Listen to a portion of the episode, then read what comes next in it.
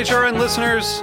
As we celebrate our 15th year, we are deepening our commitment to giving voice to the next generation of food systems storytellers, and we need your help. Our internship and fellowship programs help activate new possibilities for underrepresented and underestimated young people through experiential journalism, audio engineering, and production training.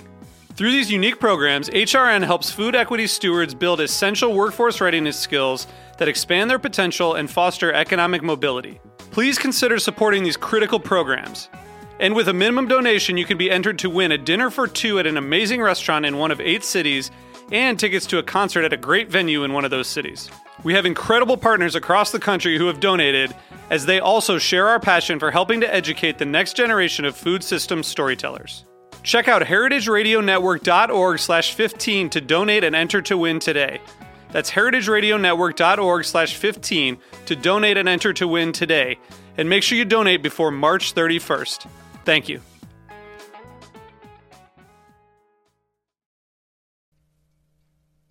Today's program has been brought to you by Cain Vineyard and Winery, a Napa Valley winery committed to respecting the soil and dedicated to the creation of three Cabernet blends. For more information, visit cain5.com. You're listening to Heritage Radio Network, broadcasting live from Bushwick, Brooklyn. If you like this program, visit heritageradionetwork.org for thousands more.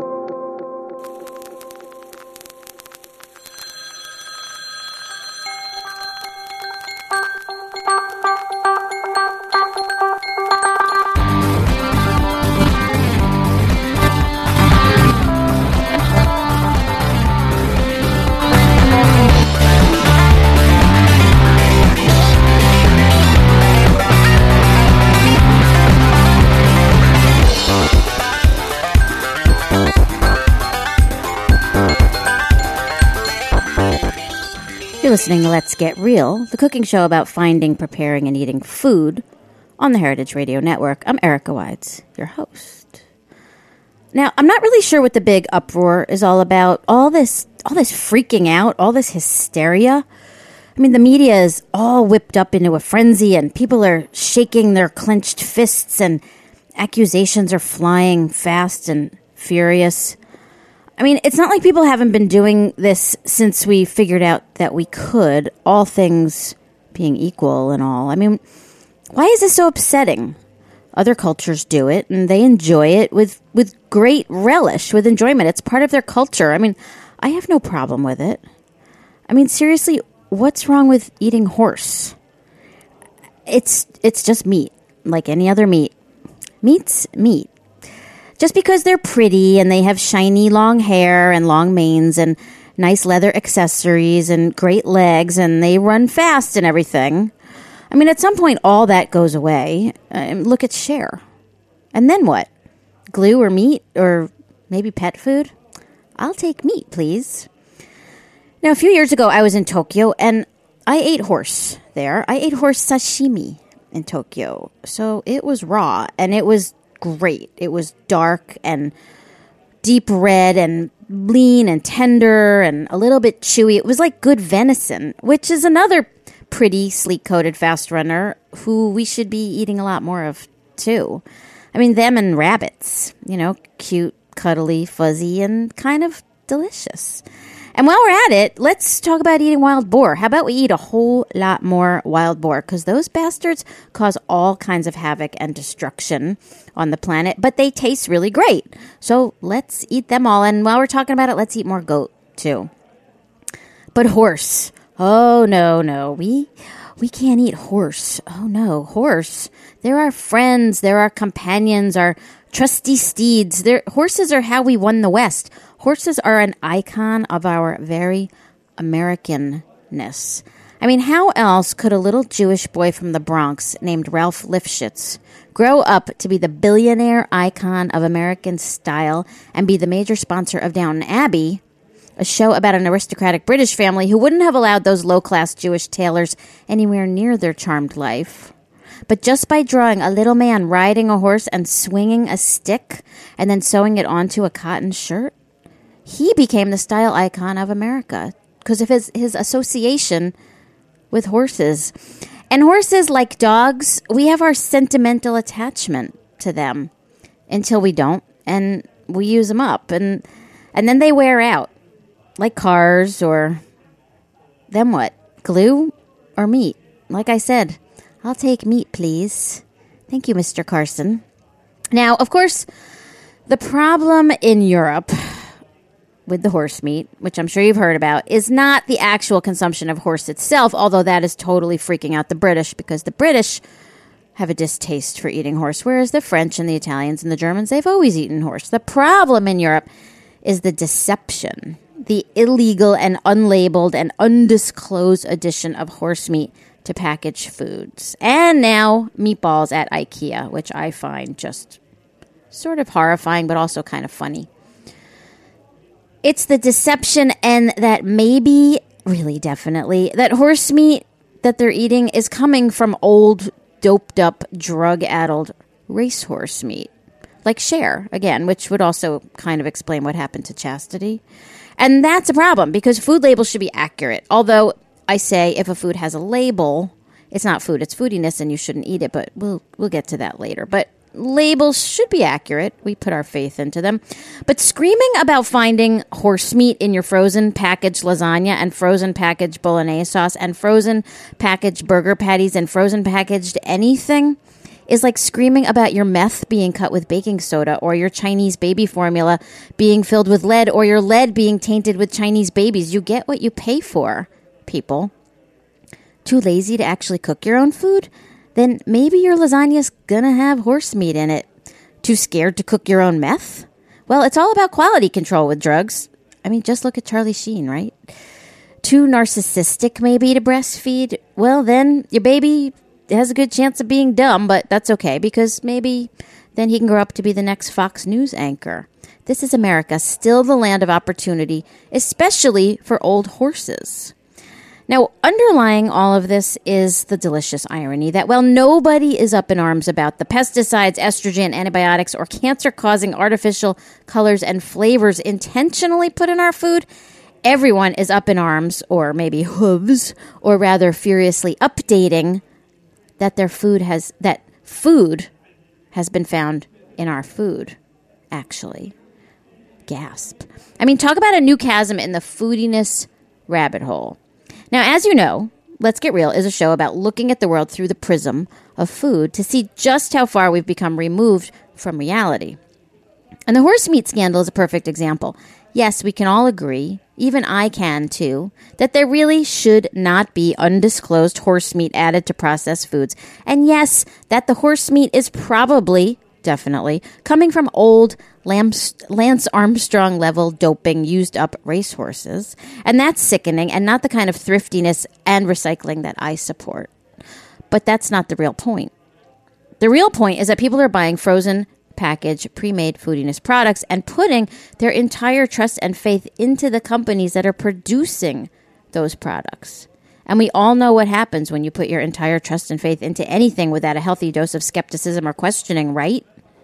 Yes, the correct answer is Catholicism. Or the alleged moon landings, or tainted lasagna, and foodiness.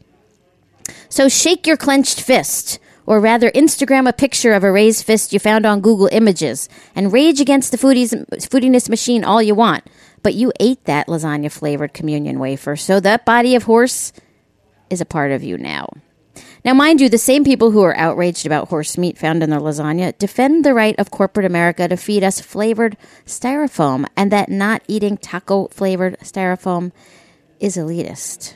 Foodiness is what happens when you put that trust and faith into an entity who promises the experience of food, but removes anything real about the food, like where it came from, or what it smells like, or where it grew, or how it grew, or what it ate, or what it actually tastes like, or maybe its season, or when it's good and when it's bad. And when you have nothing but veggie puffs and horsey frozen microwavable lasagna, you don't have to know any of those things.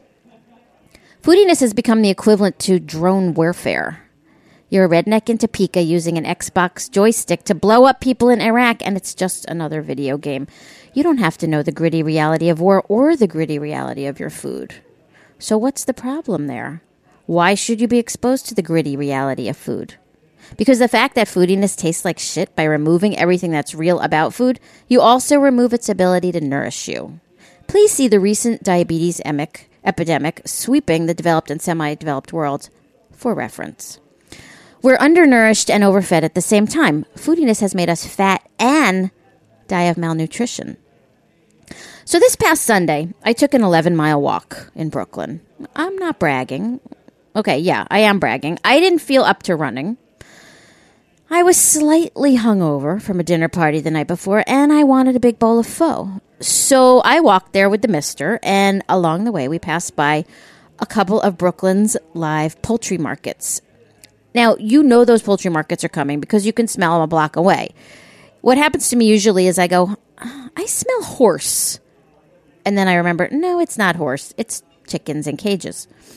Now, I guess those markets cater mostly to the Latino and Muslim populations who want their meat alive until it's not.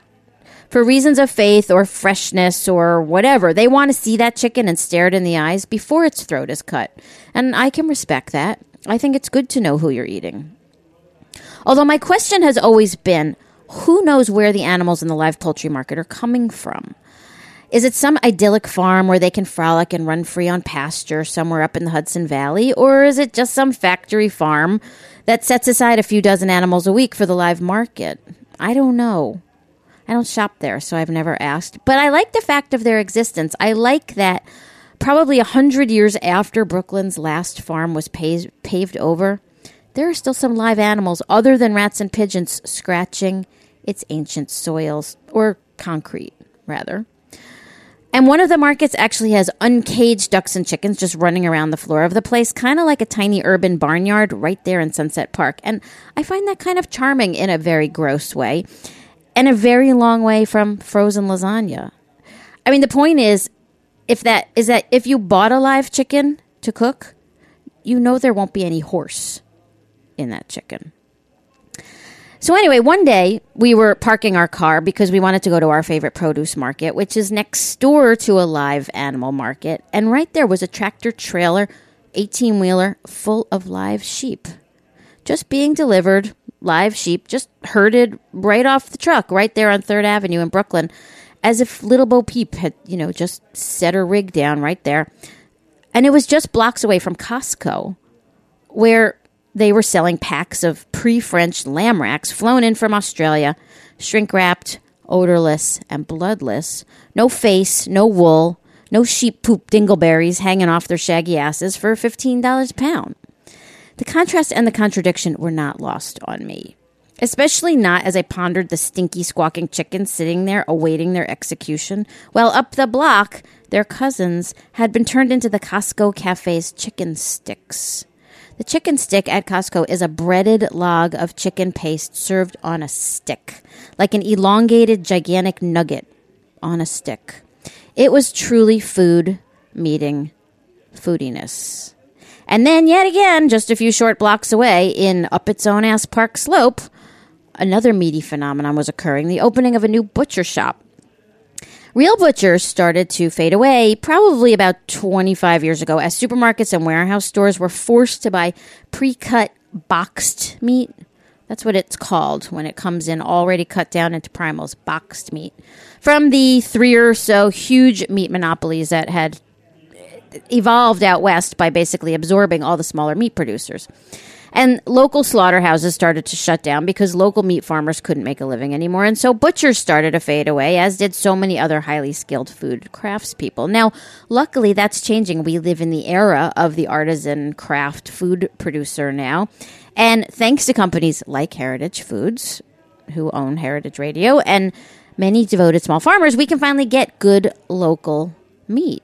Or more specifically, real meat and not foodiness meat in our hipster havens of Brooklyn and Berkeley and Portland, sandwiched in between the hipster Bank of America and the hipster Duane Reade with the Growler Bar and the hipster Subway that sells seasonal sandwiches now. And someone has to learn how to cut all that meat all over again, thus the rise of the new urban young butcher guys. Mostly guys, unfortunately. Although Chris, my co producer, tells me that at Forager's Market in Chelsea, there is a nice butcherette, emphasis on the butch. It was a natural growth out of fear and disgust for all things industrialized that led to this and an embrace of all things artisanal and natural and real. and expensive because real meat costs. But that's okay because that way we eat a lot less of it and we're a lot more thrifty with it. Like in Little House on the Prairie, which I always reference when they butchered their animals and not a scrap was wasted, the craft services table notwithstanding. We're going to take a very quick break, and when we get back, more about meatiness and foodiness. We'll be right back.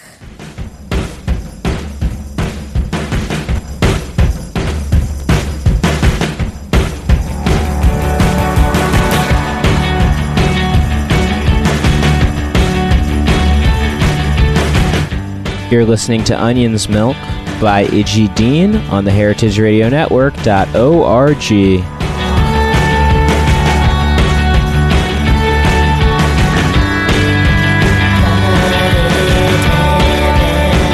This is Chris Howell from Cain Vineyard and Winery. Thank you for listening to this show. In our industrial world of highly processed food and wine, we support the values of Heritage Radio Network. All of us at Cain encourage you to seek out individuality and beauty in everything you eat and drink. For more information, visit cain5.com.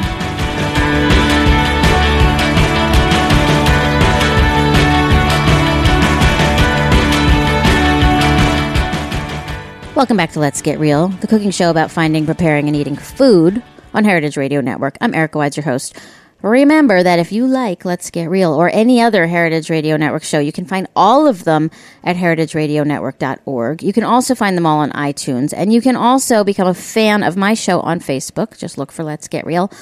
You can also follow me on Twitter at Let's Get Real Show. And of course, you can always check out my website, Let's Get Real Show com, where you can also watch videos and soon you'll be able to watch videos of me sitting here talking on this microphone doing this show. You can also check out my recent Dr. Oz appearance, which was very interesting.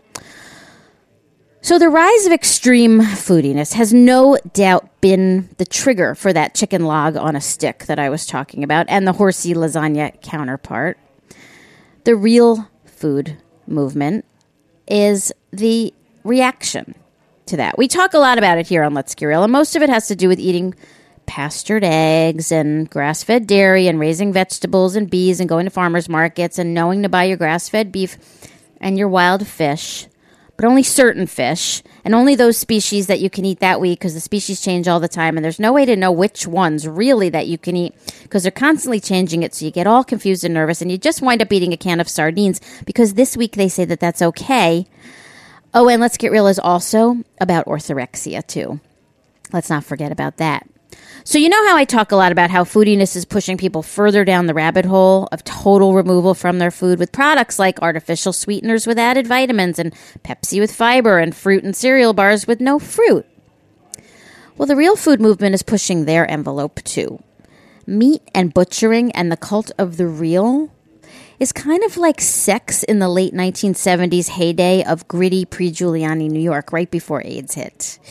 It's sticky and bloody and sweaty and smelly with a certain element of risk and danger and a lot of macho posturing and a lot of big mustaches. Like the meatpacking district in the 70s where all kinds of meat was packed, not just dead meat. In the way that the edgy, gritty, all too real life of New York started to vaporize in the 80s and 90s and was gone by 2000, it's like the meat experience is trying too hard to become anti sterilized and anti removed. All this meaty machismo and male chef bloody posturing, who can outdo each other in their embrace of the whole hog, literally. I mean, it's great. Don't get me wrong. From a real foods perspective and in contrast to the industrial system, I am thrilled and I hope it stays this way forever. And maybe a 100 years from now, we'll look back on the industrial system we have and think that we were crazy to do it that way. I'm just a little bit over the tattooed chefs with their gleaming scimitars and cleavers posing with dead animals around their necks in food magazines to show how earthy and down with the program they are, man. We get it. It's been done by many, many before you. Let's kill the trend and just make it the norm, okay? It doesn't have to be your identity. It can just be who you are. It can just be food. I mean, have ever, any of these guys ever been to undeveloped countries? Any of these boys ever get to the third world? Try buying your meat in a place like Vietnam or Honduras, where they kill it on the spot and then it sits out in the hot sun covered in flies until someone buys it. There, it's just called food. No tattoos, no mustaches. Well, maybe in Honduras, the mustaches. Vietnamese men don't have much facial hair, so they don't have those mustaches. It's even gone super mainstream, which I think is funny. Uh, We've really hit like a, a tipping point with this. A few weeks ago, I happened to be watching this very stupid sitcom called Suburgatory about a father, a single dad, and his daughter who moved from the city out to the suburbs. And, you know, like all sitcoms, hijinks ensue. And on Suburgatory, the guy had a date for Valentine's Day, but the Valentine's Day date stood him up and he had a reservation at the hottest table in town. So he went by himself, where he ate an 18 course meal of all offal and blood and tongue and hooves and all the meaty odd bits that are so hip right now on every restaurant menu in the city. And it was complete with the snarling, sneering, tattooed, mustachioed hipster chefs in the background, even a cameo by Michael Voltaggio himself playing the chef. He's a real chef, FYI. Meat is hot right now. Meat is it. People who are embracing meat now would have been vegetarians 20 years ago when that was hip. But meat is hot, and the more real and bloody and close to the hoof, the better. Now, this is nothing new. This is how people ate and still do eat in most of the world. This was always just food. We've just fallen way too far down that rabbit hole of industrialized, processed, packaged foodiness meat. So it's okay that it's trendy now. You need to hit the extremes before you can settle in the middle. Trends turn into mainstream norms. Just look at all those tattoos. Now, a trip to foodiness re education camp usually does the trick for people who've fallen down the rabbit hole and can't get out. Chris, my co producer, was the first graduate of Foodiness Re Education Camp. When we met, he was still eating Boca Burgers and Diet Sprite. I had to break him down and rebuild him the way that most cults, I mean, good causes, usually do. And now that he's been re educated, he knows what to do and where to buy his food and what to eat, sort of. He shops at Foragers Market in Chelsea, and they only sell local and organic and artisanal, etc. And mostly it's a great store, if just a little too pricey. And the people who work there aren't so good with the cash register and the money, and sometimes they'll accidentally charge you $40 for your apples and your butter. But it's okay. They're trying. It forces Chris to actually check his receipts from time to time, which is good because he's so waspy programmed that he won't do it. But as a Jew, I can totally respect and condone that. So he went in there a few days ago to do what he calls his Alice routine. Now, he's not referring to my Alice from down the foodiness rabbit hole, but rather Alice from the Brady Bunch, who would go to see Sam the butcher to buy the family's meat. And his Alice routine involves looking at the freshly cut steaks and ground beef that's not shrink wrapped that some 20 something butchy butcher just cut for him, and it makes him feel like the right kind of people. As opposed to the wrong kind of people who go next door to Gristedes and buy shrink wrap packages of pre ground hamburger meat. So he goes in there recently, and his eyes fall upon a whole pig carcass on the butcher counter, which shook him up a little bit because he's okay eating real food. He just doesn't want to see its face. And even though he was brought up in Bir- Birmingham, Alabama, and grew up on a plantation with slaves, he said he thought it was a little disturbing, but he felt that generally, as a brand statement for the store, it was okay. It was good branding. But then he went in a few days later and he saw what he referred to as severed pig paws in the meat case. And he called me all hysterical because of that. He said it was too much for him. Too Silence of the Lambs, too Buffalo Bill for him and all. He said he almost vomited on the display counter. Now, seriously, what a pussy. I am taking him to Foodiness Reeducation Camp Level 2, which involves a walk through Sunset Park. He can puke all over 3rd Avenue in Brooklyn, but he needs to be toughened up. You can't co write Let's Get Real and be scared of pig's feet, let alone call them paws. That's just a little bit too delicate, especially for a gay man who bartended at a leather bar in the meatpacking district in the 90s. I'll say no more.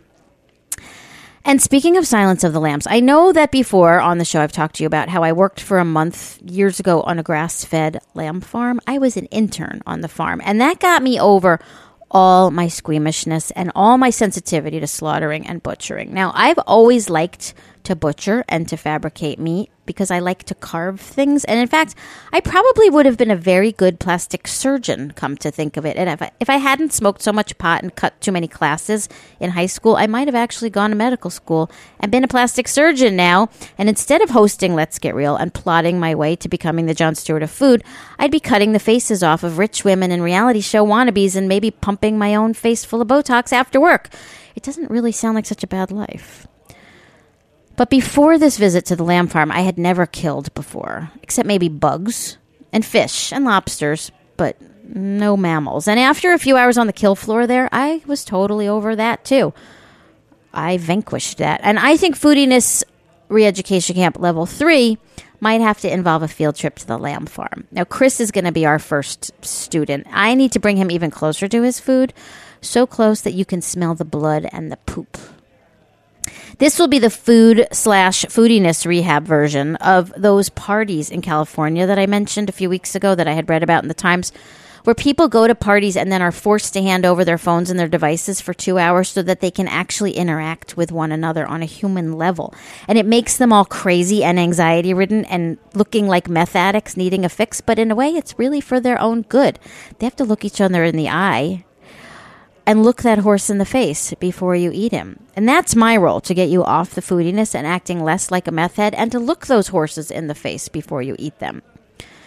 Now, back in college, which was a very long time ago, I read a book in, on paper, a real book, called Diet for a New America by a guy named John Robbins. Now, John Robbins was the heir to the enormous Baskin Robbins fortune, but he turned it down to become a vegan activist, which to me is all the more proof that being a vegan makes you stupid. His book was an expose on the meat and egg and dairy industries, and reading it made me actually become a vegetarian for a while. Back then, as far as I knew, almost all our food was industrialized, at least what I thought I could get or afford. I mean, we had farmers markets in New York, but uh, we were pretty industrial still back then. So I became a vegetarian, but I didn't do it right. And I lived on pasta and bagels, and I got really fat and really sick and tired all the time. And I think I actually became pre diabetic now that I know about those symptoms. I was well on my way to becoming diabetic. If you're going to be a vegetarian or even a vegan, you have to do it right it's a lot of work because you have to eat non meat real food, which takes a lot of work and preparation, as opposed to frozen vegan lasagna like they sell at Organic Avenue. But I didn't do it right, and I feel better as an omnivore, as I've talked about here often. Foodiness is just as insidious when it comes to vegetarians and vegans, too, maybe even worse because the health halo on those products is so much shinier for them just because it's vegetarian or vegan certainly doesn't make it better. You're really probably better off eating horse. At least horses eat grass. Horses are vegan, but without the fatigue and the smug self righteousness. And as far as I know, horses aren't being fed other ground up dead horses yet. They're still vegans. And maybe it's better to eat a vegan than to be one. Which, of course, will be happening come the apocalypse. I mean, after all, once they start discovering food in our microwavable lasagna, you know the end is near. That and the fact that season three of Downton Abbey and 30 Rock just went off the air, and now there's nothing to watch but RuPaul's Drag Race and old episodes of Mr. Ed. Imagine what he would have to say about all of this. And so, as we always say here at Let's Get Real, and what we will tattoo over your old tramp stamp when you leave Foodiness Reeducation Camp, if you don't want to eat shit, and you don't want to be too squeamish to eat vegans after the apocalypse, keep on tuning in to Let's Get Real, the cooking show about finding, preparing, and eating food. That's all the time we have for tonight. Thanks to Joe in the control room, and we'll see you next week.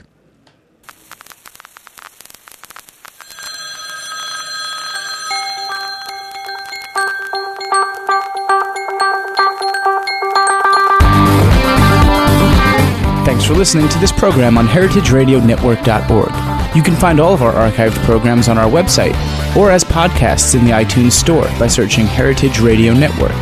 You can like us on Facebook and follow us on Twitter at heritage underscore radio. You can email us questions at any time at info at heritageradionetwork.org. Heritage Radio Network is a nonprofit organization. To donate and become a member, visit our website today. Thanks for listening.